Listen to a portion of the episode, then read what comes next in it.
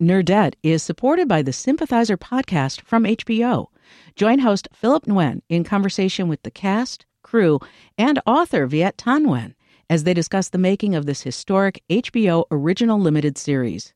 Stream new episodes of HBO's The Sympathizer Sundays exclusively on Max, and listen to the Sympathizer podcast wherever you listen to podcasts. Think on your feet for our Fast and Curious 5K, a one of a kind race hosted by WBEZ and the Chicago Sun Times on Saturday, July 27th at Humboldt Park. More info and early bird registration at wbez.org/events. From WBEZ Chicago, this is Nerdette. I'm Greta Johnson. We made it to another weekend. Coming up, we're going to hear from someone who literally wrote an entire book all about sweat. Everybody's always hating on sweat. And, you know, I think we all need a little perspiration pep talk. And then we'll unpack the nature of a really good scam. They are called scam artists or con artists for a reason. Like there is an art to it, and it does require uh, a confidence and a charisma. And, you know, it's the same thing that we value value in successful CEOs and leaders. But first, it's our panel on the week that was. With us this week, we've got Jacoby Cochran. He's the host of the CityCast Chicago podcast. Jacoby, hey. Hey, thanks for having me back. Those first two topics sounded interesting as hell. Good. I'm glad you think so. That means I made a good sell, right? Uh, we also have with us WBEZ political reporter Mariah Woelfel. Mariah, hello. Hey, thanks for having me back too. So, a huge story from this week, obviously, was the release of new COVID guidance from the CDC. They kind of backtracked on what they said a couple months ago. They said that masks should be required for everyone in public schools and in indoor public spaces in areas with high case counts, whether or not you're vaccinated. Um, I'm curious, Mariah. I mean, you've done a lot of reporting on COVID and vaccines. Knowing what you do, were you surprised by this week's news? Oh, I was not surprised at all. Um, I did stop wearing a mask for a little bit indoors, like when I was running into CVS or Walgreens. Mm-hmm. Um, I'm vaccinated, but uh, a couple weeks ago, I was I made the decision to start wearing a mask again indoors, and I think a lot of people around me have started rethinking that as we've seen cases rise and especially as you know we're still trying to figure out what breakthrough cases look like and how right. vaccinated people might um, spread this to unvaccinated people who can get you know severely ill from covid still um, it didn't yeah it didn't really surprise me i started texting like friends and family over the past week to be like hey I'm wearing a mask again. Hope you are mm. too. So, no, I wasn't surprised. And especially, you know, we've all seen the CDC is not afraid to change guidance. Right, um, right. and so it's it's unfortunate and I just I hope that everyone like puts their frustration aside right now with this these changing guidelines and can just like keep an eye on the prize and once again change our behavior um you know, I, there are people who never stop wearing a mask and they probably feel really vindicated right now. Sure. Yeah. I mean, I want to be really careful not to criticize the CDC, partly because I think it's really important for them to be, you know, like as things change, as a new variant arises and spreads more virulently, like I think we have to be really, you know, of course the guidelines should change. I think the thing that gets me is that there's just enough vagueness around all of it that it's just really complicated. Like Mariah, the fact that you're, you know, like you have taken upon yourself to decide that wearing a mask again is the right thing to do and you're telling your friends and family that. You know, I mean that's really important, but how nice if the CDC just kind of did that in the first place, you know? Jacoby, where are you with the mask stuff? Like are you are you wearing one indoors again these days? Uh, I'm right there with both of you in my confusion, but also my recognition that I kind of had a feeling this was going to happen. Mm. So I wasn't shocked, but I am confused about, you know, the cycle that it feels like we're in, that we kind of take a couple steps forward, then a couple steps back. Mm-hmm. You know, with the original variant of COVID, we recognize that it started in another country, started to proliferate before really taking hold here.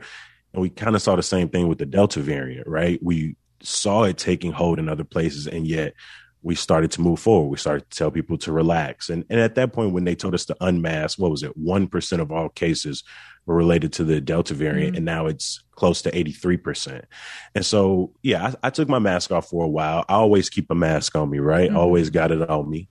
um, when I'm in the grocery store. But if I'm in a store when there weren't many people, I was taking it off.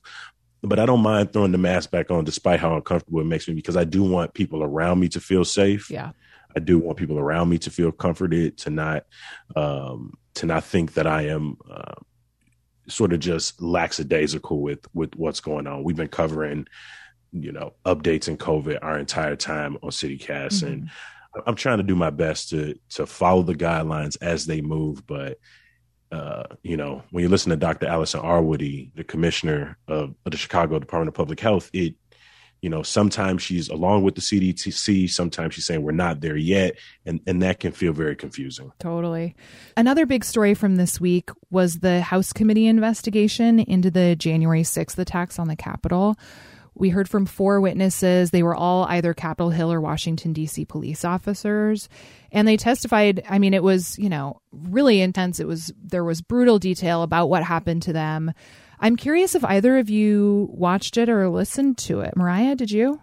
I listened to it a little bit on and off um, just throughout the workday. Mm-hmm. And yeah, I mean, I, I definitely teared up. It was really difficult to listen to the emotions and the aftermath that these officers um, are dealing with now. And um, I think it was important for the public to listen to you know the experiences um, of that day you know seven months out now i mean i'm sure a lot uh, there are a lot of people who wish this happened sooner but mm-hmm. you know mm. january feels just like a world away um, from us right now and so to to kind of just like re-remember what you know the extreme events that had happened i think was a good reminder um, to everyone uh, about like where we are as a country and the like ugly truths that we still face. Yeah, I think that's a really good way of putting that. Jacoby, did you watch or listen?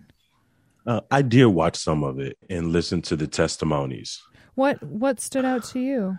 I, I, I hate to be negative here, but honestly, what stood out to me is the space that it's taken up. Yeah, you know, the the large you know rhetorical spectacle of attack on democracy and you know they were protecting democracy. I mean they were dealing with the consequences of democracy shortcomings. Mm. and i'd like to see just as much attention. I'd like to see congressional members crying as they listen to the testimonies of people who were getting their ass beat in the street last year. Mm, during the protests yeah. Um, by people on the other side. And so while i emotionally you know took in those testimonies and I feel for those men and those individuals and what they went through. Um, you know, I, I can't help but also see the political pageantry of it all to see, you know, uh, Illinois Representative Adam Kinzinger sitting up there and doing his sort of preparation for GOP stumping, you know, and, and, and so I know that if those weren't officers on the other side of that mayhem, we wouldn't be listening to them in prime time. Hmm. I also, as I watched it, because it was the same thing I thought the day it happened, I was like, if me, if the people who look like me and my friends were out there, would they have accepted as much as they right. took? Yeah, yeah. Right. W- would we would we have gotten on the other side of those doors? And I think we all know the answer to that. Yeah, yeah, absolutely. Um, so this is completely changing gears, but I think it'll be a fun one to touch on. Uh, there's a new ad campaign. It's been catching people's eyes and hearts this week. It's an ad for Burberry's Hero cologne, and it includes Adam Driver turning into a centaur. Uh, I just thought this was the most ridiculous. And, and I will, add, like, full disclosure, I have had a crush on Adam, Adam Driver for a very long time. I'm not sure how much this ad changed that. I'm like a little ambivalent about it. Um, but I don't know. I just think the whole thing is hilarious. Um, there was a vulture headline. Nate Jones wrote it. The headline was At last an Adam Driver you can truly ride. Oh my god. I just think it's oh hilarious. Um, I I made both of you watch it. Mariah, what did you think? um uh yeah, I, I think Adam Driver's hot. Um I I thought that he was kind of weird looking at first. Like he's so oh, super tall weird. and big, and his face yeah. is so big. It's a type. yeah, it's such a type, and I feel like Burberry is uncharacteristic of Adam. Right. Like his yeah. whole appeal, like he's kind of off-brand and like yes, I don't know, like oh I don't know hipster or not hipster, but just like in Right. I mean, he was in Girls. Yeah. No, I get what you're saying. Um, but yeah, I'm I'm against I'm against the sexual sexualization of animals or centaurs.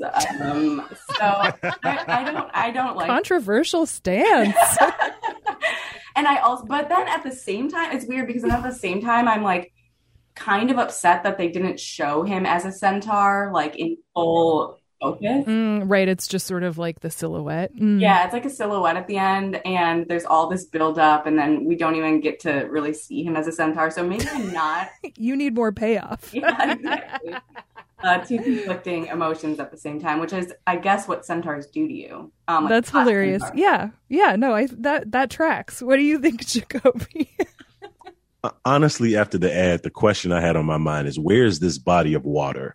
And can any and can anybody just take an animal of their choice Swim with it and become it. into the water and then merge with that animal? And does it always come out in the ways that we expect? Because what if it had come out and it was the legs of Adam Driver and he looked like BoJack fucking Horseman? Yeah. Like, like, Not even that- like has a horse face. Yeah. he's kind of already Adam.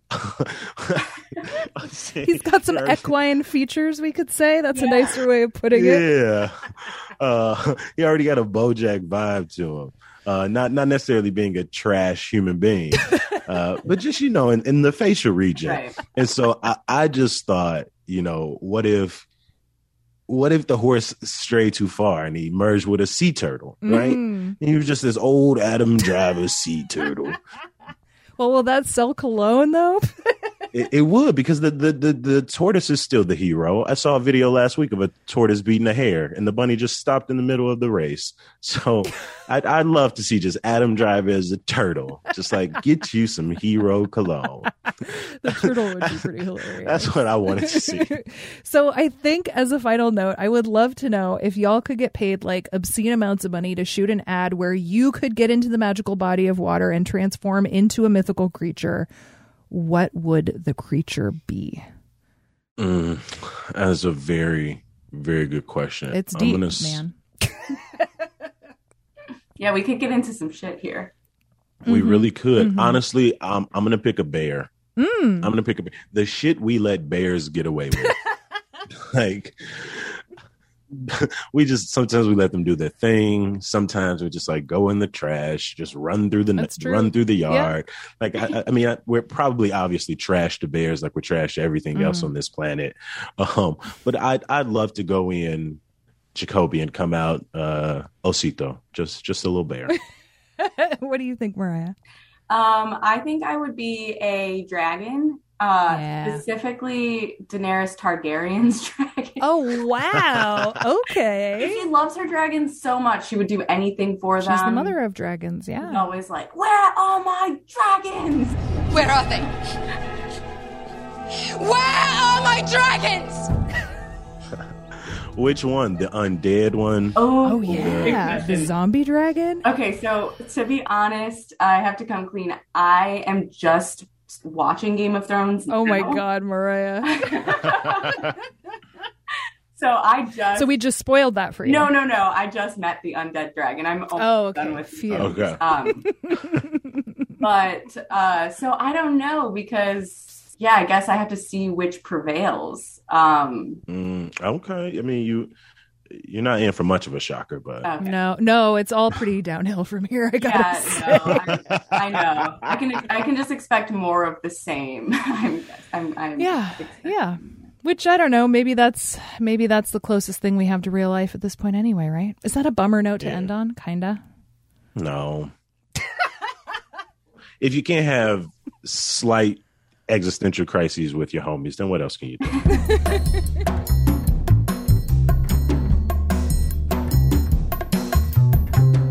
thank you both for going on this slight existential crisis with me this week. I thought it was really fun, despite the existential crisisness of it. hey, we doing what we got to do to get by. exactly. Jacoby, Mariah, y'all are the best. Thanks, Greta. Thank you, Greta.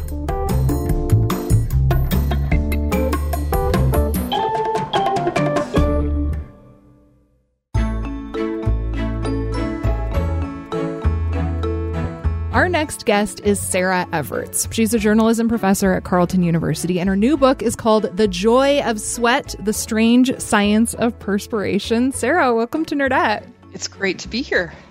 So, the title is a nod to the joy of sex, right? I just want to start there. Uh, it is sort of a nod to that, yes. It's also just a nod to um, sort of the unexpected take on sweat, right? Mm, Everybody's always yeah. hating on sweat. And, you know, I think, you know, as I write in the book, we all need a little perspiration pep talk. Yes, which I'm really excited to have with you. But I do think we need to start with some of the mechanics of sweat. We're one of the only creatures that actually sweats, right? Right. It's kind of our human superpower, actually, hmm. uh, in terms of uh, evolution's way of you know, bequeathing a cool down strategy, it's actually one of the best in the animal kingdom because it's hmm. so efficient, right? So what happens is, um, well, first of all, you've got blood swirling around your body. And mm-hmm. when your body overheats, uh, it gets uh, a cool down directive. And all of your sweat glands start sourcing sweat from the watery parts of blood. Um, it's called this thing called interstitial fluid. Um, mm-hmm. And uh, then it dispatches it to your skin. And um, your hot body evaporates away the sweat and whisks the heat away. And meanwhile, you've got all your blood vessels that have been pushed up against your skin, and hot blood from your interior is whisking by and being cooled by that evaporation. And if you think about our human history, um, you know, most of our prey uh, sprints way faster than us right? But they ultimately have to slow down and stop to cool down so they don't uh, die of heat stroke. Yeah. So we can chase that prey, um, and you know we may not be running as fast as it, but you know we'll catch up, forcing it to run again and then run again and run again. And you know the modern day equivalent is you know running marathons. We can run for many hours um, and not die of heat stroke. I don't know about marathons. I mean, it's like that sounds miserable running a marathon, but I see what you mean. The idea is that we can run for a very long time if we have if to, we or for to, some reason yeah. if we want to. right. so, what got you interested in sweat? When did this start? So there's sort of like three reasons. Um, the first is, you know, like a lot of people, I've always sort of worried about my sweat. I wondered if I sweat too mm-hmm. much or too soon. You know, I do sweat pretty fast. Like when I'm in any workout, uh, I'm always the first person to reach for my towel. Like even in the warm up during like hot yoga, you know, I am already dripping. And I know you're supposed to be super zen in your downward dog, but I'm like looking around, um, seeing if anybody else is dripping. So like, I kind of thought to myself at some point, you know, listen, I'm, you know, a recovering chemist. I, you know, I used to be a scientist. I'm right. a science journalist. I, you know, I can learn more about this cool thing. And i had known that you know evolutionarily it was like one of the things that distinguished humans. So i thought okay let's dig into this and see what we find. And oh my god it was so much more interesting than i thought. I wanted to ask you about something you wrote in the acknowledgments section. It's actually the first people you thank is every person who told me about their perspiration. Yes. Oh I am imagining you like at a cocktail party or something, and someone's like, So, what are you working on these days? And you're like, Actually, I've got this book about sweat. And they're like, Oh my God, let me tell you about this crazy thing. Is that what it was like? Yes, that's exactly. I started calling it um, Sweat Confidentials. you know, I would, you know, mention, uh, Yeah, I'm working on this sweat book. And people would be like, Oh, and they'd like pull me aside and really? they'd be like, my partner sweats behind his knees and puts like antiperspirant, but only behind one knee because the other knee doesn't sweat. But yeah, like, like so you you hear all these wonderful, um, incredible stories and questions. People would ask me questions that I, I had never thought of, um, and then I'm like, oh, I guess I need to answer it in the book. so yeah, yeah, I really, you know, I. I, I'm kind of making like light of it, but I also appreciate, you know, the people who, you know, really just shared their insecurities with me too, you know? Yeah, totally. So, do you think when people asked you or talked, like shared their sweat confidentials, how often was it like, based on your research, am I normal? Yeah. So it's really funny because, you know, sweating is this thing that's like universally human, um, but it's Right. also super dramatic. I mean, if you think Yeah. about it, like we've all got like between two and five million sweat glands. I have three. I got mine counted. Oh, Um, cool. And, you know, there's this like sudden, you know, flood that happens. Um, and so it is a little weird and, and disconcerting. And, you know, I think if you think about all other bodily fluids or, or things your body does that you kind of don't necessarily want to have happen, you have a small amount of control. Like you can hold back a burp or a fart or, you know, pee or poop for a small amount of time, enough for you to like find yourself some privacy and do Mm, what you need to that's do. true. But Yeah. sweat is completely out of our conscious control. Like when your body gets the cool down directive, there is nothing you can do. And Mhm. humans don't like to be out of control. Um, and I think that that's partly why we're a little bit insecure about it because we know we just don't have any control over it. Right. That makes a lot of sense. And of course, you talk about how that insecurity essentially is propped up and preyed upon by the antiperspirant industry, which is massive and worth billions and billions of dollars. But there's a flip side that you talk about in the book that I thought was really fun, and that is smell dating. Can you tell us about it? I would love to tell you about smell dating. um, I know this was like the most well. There were some surreal, other surreal moments, like doing the wave naked in a very large coliseum-like sauna, but that was not. That's not Moscow. So Moscow was um, a, a sweat dating event where the premise is that you know there's all sorts of reasons we find other people attractive and end up Mhm. with them for a date or for our lives. But, you know, ultimately you're going to sniff their body odor and it's going to be a make or break moment. And Mhm. so why not, you know, cut to the chase and get that uh, out of the way, use it as your triage for for partnering up. And then, you know, later see if if the other stuff works out. And um so what happens and and i did this in moscow but uh, quite honestly these events have been held in new york city in rio in berlin um, all over the world uh, and you show up and the first thing they do is they give you a wet wipe so that you wipe down anywhere where you've put on you know product or perfume. And then you do uh, some high intensity interval training like jumping jacks burpees uh, Uh-huh. and you work up a sweat at which point um, they give you a cotton pad uh, which you dab in all the parts and uh, put into a jar. And the jar is numbered and only you know your number and the organizers know your number and that Mhm. jar is put on a table um, and nobody is you know broken down it's you know all gender identities, all orientations, all in a Uh-huh. jar, and you just Uh-huh. sniff through the jars and um, find the body odors that speak to you and pick your top five. And I know, and if you, um, if I say found your body odor attractive, um, and put you in my top five, and if you did the same for me, then we Mhm. would be a match and we would get a VIP bracelet to an all you can drink vodka cocktail lounge to get to know each other. So yeah, I yeah, it was very fun. Um Oh my god. yeah, yeah. I'm trying to picture that happening in North America, and it's difficult to fathom that that, that just sounds exquisitely Russian. you know? It was really fun. And you know, uh like it, it, you know, they, there are also insecurities there. You know, I talked to all all sorts of people um who you know were talking about, yeah, I'm kind of excited about this, but you know, I'm I'm Mm. worried. Um there was I guess that is a different level of vulnerability. Yeah.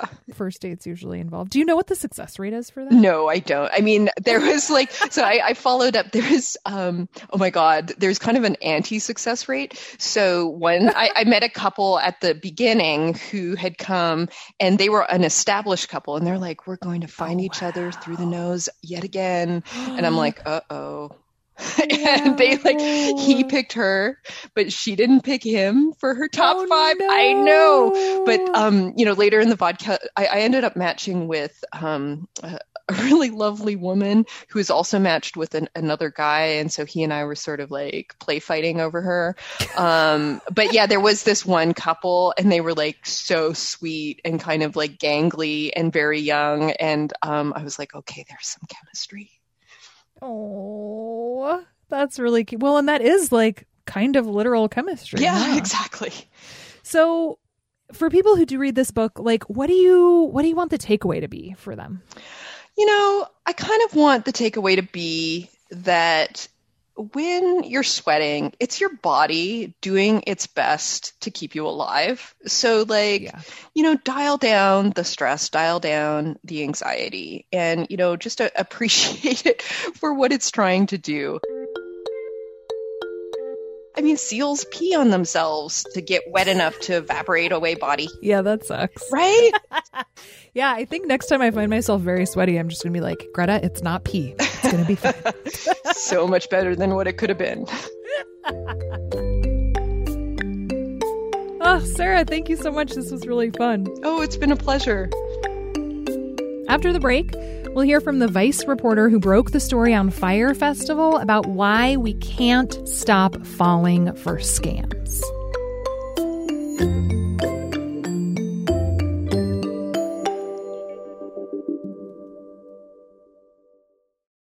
Nerdette is supported by the Sympathizer podcast from HBO. Join host Philip Nguyen in conversation with the cast, crew, and author Viet Thanh Nguyen as they discuss the making of this historic HBO original limited series. Stream new episodes of HBO's The Sympathizer Sundays exclusively on Max, and listen to the Sympathizer podcast wherever you listen to podcasts. Think on your feet for our Fast and Curious 5K, a one of a kind race hosted by WBEZ and the Chicago Sun Times on Saturday, July 27th at Humboldt Park. More info and early bird registration at wbez.org/events. From Fyre Festival to Theranos to Anna Delvey to Juicero, it really does seem like we are living in kind of a golden age of grifters. And given that we have access to so much more information than ever before, sometimes it's hard to believe that we haven't figured this out yet. Like, we should know how not to get scammed. And yet, there is just something about our culture right now that seems to enable scams to take root. Our next guest is here to help us understand what's really going on there. Gabrielle Bluestone is the author of Hype How Scammers, Grifters, and Con Artists Are Taking Over the Internet and Why We're Following. Gabrielle, welcome. Thank you. It's a pleasure to be here. So, this book came to be partly because you're the reporter who broke the story about the Fyre Festival for Vice. Uh, for those of us who don't remember or who maybe just like blocked it out, can you remind us what happened with that one? Yeah, in the spring of 2017, you know, if you were an Instagram user at the time, it was almost impossible to avoid the marketing for this music festival. It was posited as kind of a more luxurious version of Coachella to be held on a private island in the Bahamas, reachable only by private jet or yacht, and starring, you know, some of Instagram's most followed influencers like Hailey Bieber, Bella Hadid, Kendall Jenner, um, and their cohort. And when it all kind of came to fruition, the ticket holders found themselves on, uh, you know, in a deserted gravel pit, uh, a development pit next to a sandals resort. There was nothing luxurious about it. The villas they had been promised turned out to be FEMA tents. Uh, there were no musical acts whatsoever. And uh, they were kind of just deserted there. So, you didn't actually go, did you? No, no, I was spared that experience. So, what was the moment when you're kind of watching this unfold where you're like, oh shit, like this is going to be a book that I'm going to write? Um, well, I think the the initial oh shit moment had to have been the cheese sandwich. When that went viral, that was just, you know, like a, a moment seen around the world. And it was a very um if you weren't there, it was a hilarious day on social media. Mm-hmm. Uh, if you were there, it was probably the worst weekend of your life. Mm-hmm. So, uh, maybe with Fyre Festival, I don't know. We don't even have to be that specific. Like, how do people get taken in by this stuff? Is it just the idea of like hyper exclusivity that does it? Well, um, that certainly fuels that feeling of FOMO. But I think it's like a perfect confluence of social and cultural forces right now. We are living in this very peculiar age of online performance Mm. that I think really colors our offline experience. There was a moment when the the experience of events started to matter less than the way that you could um, reproduce it for others. And so people were really primed for this Instagram ready event. Like hmm. it was like the chance to enter into this Instagram that you could only follow up until then. So to what extent do you think we're all vulnerable to that? Like I think about like what you've just said makes sense and I I get it to a certain extent but also like you know, I work for public radio. There is literally no way on earth that I am going to be able to afford a private jet to a private island to a music festival, you know? Yeah, and probably that wouldn't even be something that you would be thinking about that you wanted or needed in your life. Um, right, once not on my radar. it going viral, and once kind of someone is offering you entree into that, it's very difficult to make rational decisions you know, for the most part, we don't feel like empathy or pity for the victims of scams. Like that's not a typical human reaction. Mm. Um, and that's in part because, you know, we all overestimate our own intelligence. and then also, you know, they're called scam artists or con artists for a reason. Like there is an art to it and it does require uh, a confidence and a charisma. And, you know, it's the same thing that we value in successful CEOs and leaders. It's no coincidence that Billy McFarland got two documentaries and a book right. and a scripted series. Yeah. You know, The Wolf of Wall Street got played by Leonardo DiCaprio. Like, we do kind of deify them in pop culture. And so there is that kind of element to it as well. Mm-hmm. Mm-hmm. So much of what you're talking about has to do with the fact that social media can be inherently pernicious. I wonder, are you still on there though? I am. I, you know, I can't stay away. it's troubling, but you know, it's ingrained in us. Like, what do you do when you're standing online waiting for the subway and bored? Yeah, I don't know. There's just such an irony to it because it's like, I mean, I know, like, you could you could take some deep breaths, but like, why would you do that if you could check and see if anybody DM'd you on Twitter or whatever, you know? Yeah, it doesn't it doesn't hit quite the same way. yeah.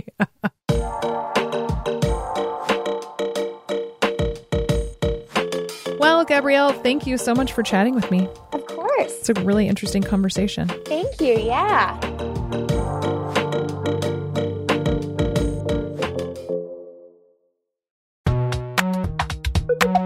Right, that's it for today. We will be back in your feed on Tuesday with a special episode of Nerdette Book Club. Book critics Bethanne Patrick and Liberty Hardy are going to join us to wave their arms and yell about all of their favorite books so far of 2021. It is a very fun time. I'm very excited for you to hear it.